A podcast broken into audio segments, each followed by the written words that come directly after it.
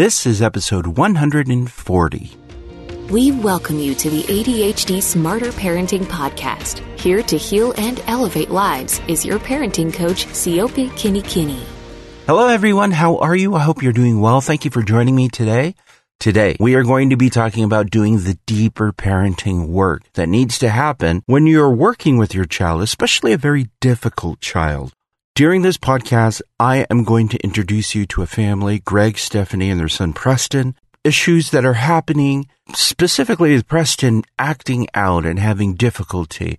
Greg and Stephanie have been learning the skills that are on the Smarter Parenting website, and they have been implementing them over and over. After implementing, they called in for some additional nuanced ways to work with their child, and the goal in parenting has been to help them figure out how they can customize this with Preston because Preston is really acting out in their home. Preston has some difficulty in being able to control and regulate his own emotions. So during this podcast, we are going to be talking about the deeper parenting work that's involved, what a parent has to do in order to evaluate how am I actually going about parenting my child who has very difficult behaviors. So wherever you're joining me, we're going to be talking about Greg, Stephanie, their son Preston, their experience. We're going to be talking about the skills. We're going to focus in on decision making because after we started focusing in on this deeper parenting work, and when I say deeper parenting work, what I mean is a parent's ability to look inward and to see in what way am I approaching these difficulties in what ways am I contributing to these difficulties and in what ways can I change? Um, so we're going to be talking about that wherever you are. Thank you for joining me today. Let's get at it and let's start talking about this. So during this podcast, I want us to talk about three specific things and what they are. Number one, whether or not you're a parent that focuses on control or on connection. Control or connection. Number two, the skills that we use in smarter parenting that are from the teaching family model, they're all focused on connection. And then number three, what is keeping you from connecting? Not what is keeping your child from controlling their emotions, but what is keeping your relationship from making those emotional connections? Now, let's talk about these three things during this podcast. Let me explain Greg, Stephanie, and Preston's situation. So, Greg and Stephanie have been longtime listeners to the podcast, and they have begun to implement and they've seen incremental changes in their son Preston's behavior over time. Now, Preston is a very difficult child. He tends to be rebellious. He will act out impulsively. He has a hard time with peers. He often repels peers because of his behavior. This makes it very difficult for him in school.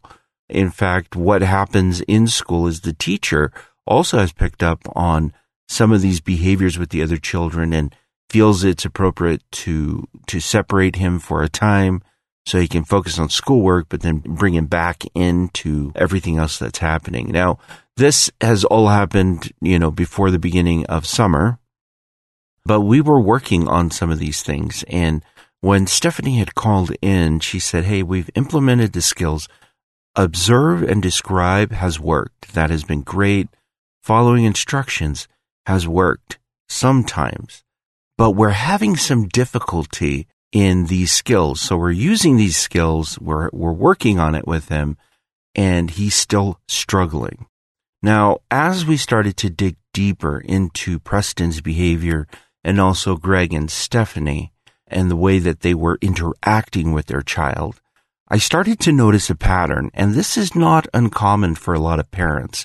In fact, parents tend to gravitate towards either control or connection, and parents tend to move towards control.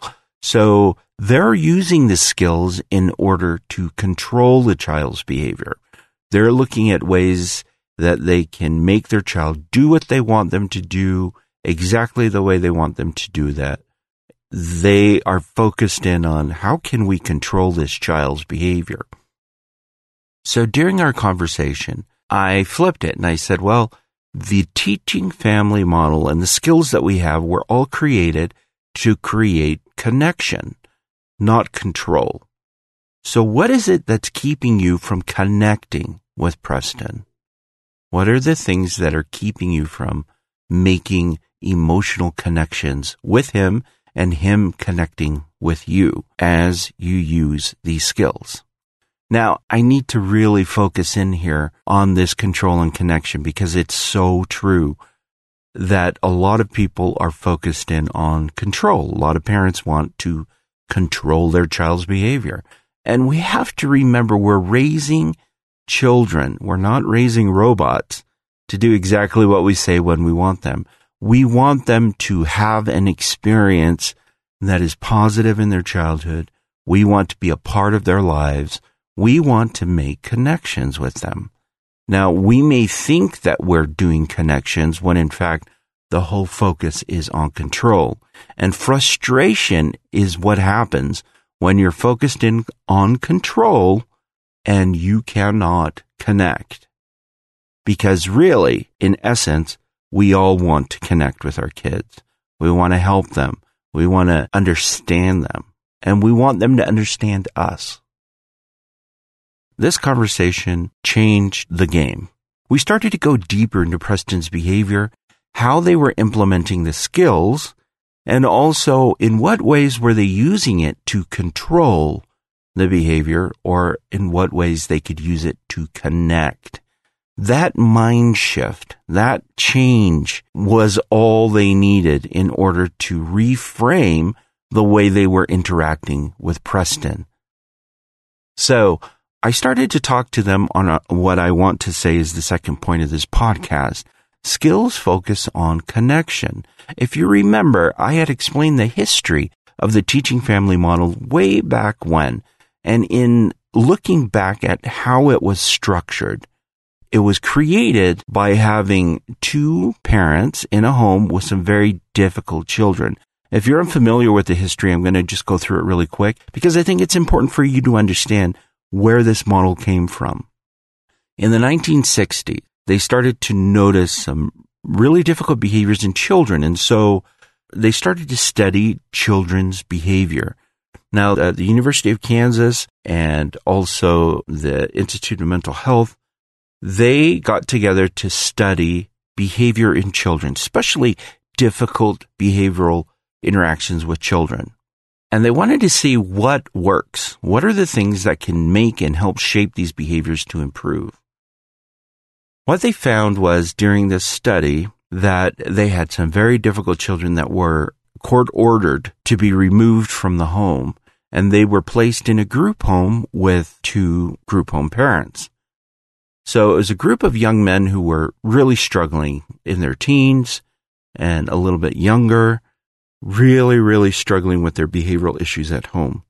They were placed in this home and they were evaluated. And during this study, what they found was there were specific ways to interact with these children that helped change their behavior, help them improve their overall behavior in the home and also to the point where they could return home to their parents.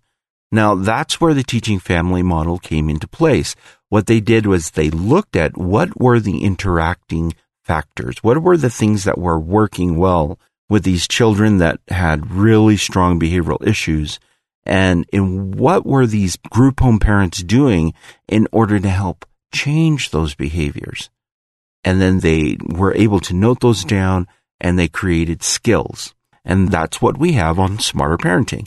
We have those skills that have been tested by agencies and professionals for years, and that's what they're using. So the skills themselves from the inception of their creation were focused on how do we connect with these children who have behavioral issues, who don't feel like they're being connected to? How do we make and create connections with these children to help shape their behavior?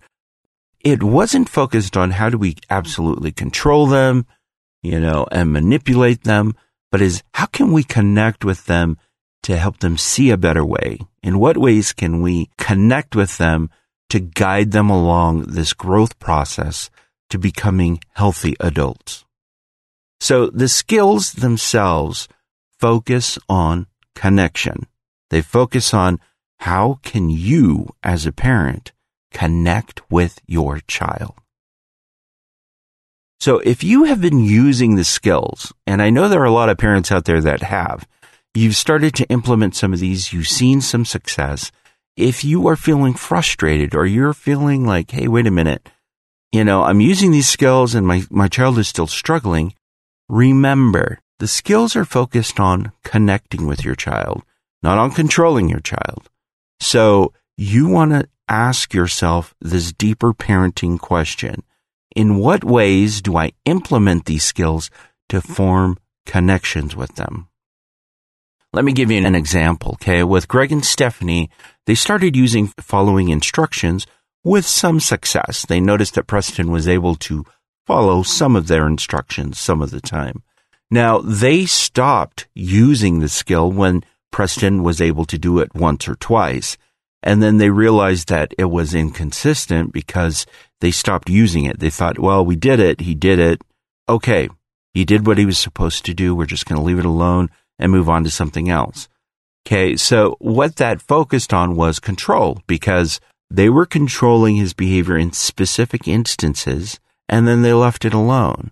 Whereas a connection point of view, when you're using these skills, would be okay, we're going to focus in on this and when I give you an instruction, I want you to say, okay, report back to me when you're finished, and then everything is great. Those are the steps to the following instructions is you get your child's attention, you tell them what to do, they say, okay, they come back and report to you, and then you praise them. All right. If you notice in the skill itself, it actually has steps that try and help parents make connections. The idea of getting your child's attention, that is a moment of connection. Okay. How can you be positive in that interaction? The third step, which is the child does it and comes back and reports. That's another opportunity to connect. Think about it.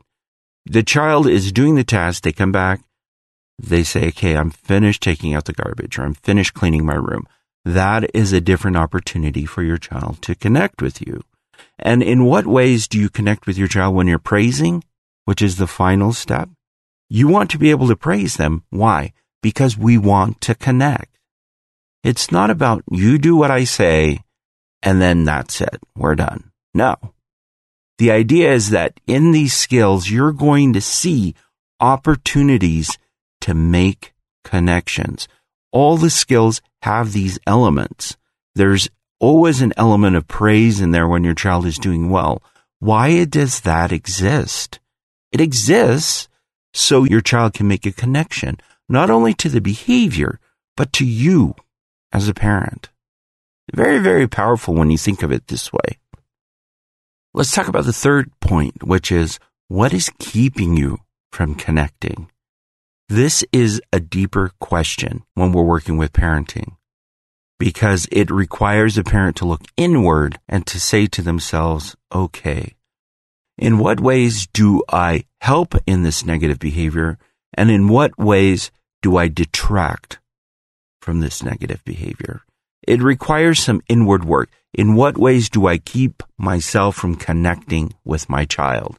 And there could be various reasons. You may feel betrayed by your child. You may feel ignored by your child. I've heard this so many times from many parents who say, I've given my child everything. I have given, sacrificed so much so they didn't have to struggle the way that I did. Right? Your child doesn't know what you've been through before. They don't know the sacrifice you've made. They have no guide. They have no point of reference to understand any of that. And doing that deeper work, what is keeping you from connecting with your child, requires you to accept the fact that your child is in a different place than you think they are. I know it's hard when you think of it that way. But if you're carrying this baggage into your parenting with your child, it's unfair. It's unfair for your child and it doesn't allow you to make the connections that you need to. You need to accept your child where they're at and then try and connect from there rather than carrying around this idea that I have done a lot for you. I've sacrificed so much for you. You don't understand what I've been through for you. You're right. Your child doesn't understand that. They have no point of reference for that because they're still immature. They have no life reference to the past. They have nothing to gauge. And so you have to find ways to connect with them. This is the deeper work with Greg and Stephanie that we had to do is let's talk about why the connections are so difficult. Why is it difficult to create connections and why does resentment abound in the relationship? It was a very interesting conversation as we started to list down different things that they were carrying into the parenting interaction that was difficult. So we ended up with an assignment and we focused on decision making. Okay. Decision making is a skill that I use with youth. I use with families. I use with parents. You can use this for anything. You can use this to determine rewards. You can use this to determine effective consequences. You can use this for any type of decision that you have to make. And what I wanted them to do for Greg and Stephanie is to make some decisions about their parenting and what ways can they connect with their child? So the situation is Preston is acting impulsively. He has damaged the dishwasher. That was one of the issues in the home. He had damaged the dishwasher. There was water on the floor. Okay. That's the situation. And the way that decision making works is we use this method called the SODAS method, where each of the letters of SODAS, S-O-D-A-S, stands for something. So the first S is to define the situation. We were able to define that with Greg and Stephanie by talking about the dishwasher. He broke the dishwasher. There was water all over the floor. Okay. Dishwasher. That's the situation. Now the options. What I had Greg and Stephanie do is list down what are your options as a parent to react or to address this issue. In what ways can they address this issue and list those in the options. And they're to come up with three specific options. So they listed down the options. Now, disadvantages, they had to then move on to the D. After you list your options, you want to list down as many disadvantages to each of those options as you can. So they were able to list down disadvantages to reacting, to engaging, and to connecting with their child. And then they moved on after they were finished with the disadvantages. They were able to move down to the advantages. What are the advantages of moving through this approach? Okay, of reacting, connecting with their child, and they list all those. And then you stand back and you look. You look at the options, you look at the disadvantages, you look at the advantages. Which of the disadvantages are ones that you're like, okay, that doesn't fit? doesn't work for me. These are terrible. And then you would eliminate the options on those disadvantages. You would look at the advantages, find out which advantages make the most sense based on what your focus is and what you want the outcome to be. Okay. So they chose a connection that was connecting with their child. And then you come up with the solution. So the solution was we need to find a way to connect with our child when he breaks something. We need to find a way to connect with him and then teach him using the skills from the teaching family model. Okay. And we can use the skills as a way to connect with the child. So, for example, I've mentioned this before in the podcast. They can first use the skill of observe and describe, remaining calm while they're doing so. That's an opportunity to connect. Okay. Because in observe and describe, they're observing the situation, they're describing it, but they're describing it in a way that they are not emotionally tied or angry to what's happening. They're just simply stating the facts so the child can see, okay, my parents are dealing in reality. I need to be dealing in reality. It gives them this groundwork from where they can start to build. Then they can talk about effective communication, which also has elements in the skill that help you connect. All of this requiring the parent to remain calm, calm and work through each of these. Now, when I tell you that this is the deeper parenting work that is required, I am telling you it is work. Anyone who tells you that parenting is simple or easy, they've never had a child, especially have never had a difficult child with difficult behavioral issues. But it's those children with difficult behavioral issues that need the connection the most. So if your child is having these issues, you absolutely need to be focused in on, am I focused on control or am I focused on connection? Because if you cannot focus on connection and it's all about control, you are going to be running the parental hamster wheel for quite a while. And that's painful. It's painful because you're just regurgitating over and over and over again a system that doesn't work for your child. Now, during this podcast, we have talked about some very specific things. My shout out to Greg and Stephanie. There's some Preston as they're working through these things, implementing these skills, and the mind shift required for them to focus on connection. During this podcast, we've talked about whether or not a parent is focused on control or on connection and the importance that it is for a parent to connect with their child, find ways to connect.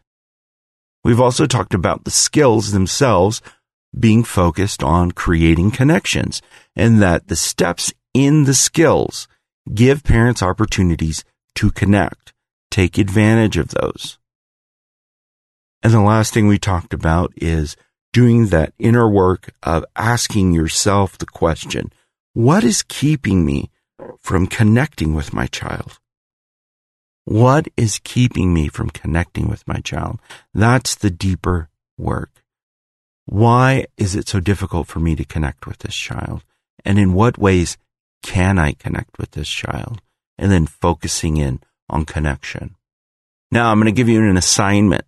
I want you to do a SODAS. You can find this skill on the Smarter Parenting website. There is a video there. It's roughly around five, six minutes long. It walks through the steps of SODAS. Okay.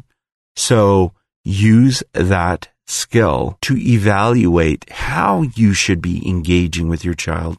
And one of the options should be connection. In what ways can I connect with my child? It's all about connection. If we think about being able to connect with children, that's where they start to make changes. Children will change because they feel connected. Adults, when they feel connected, also change. This is a human element of our development. We tend to grow when there is connection, not control.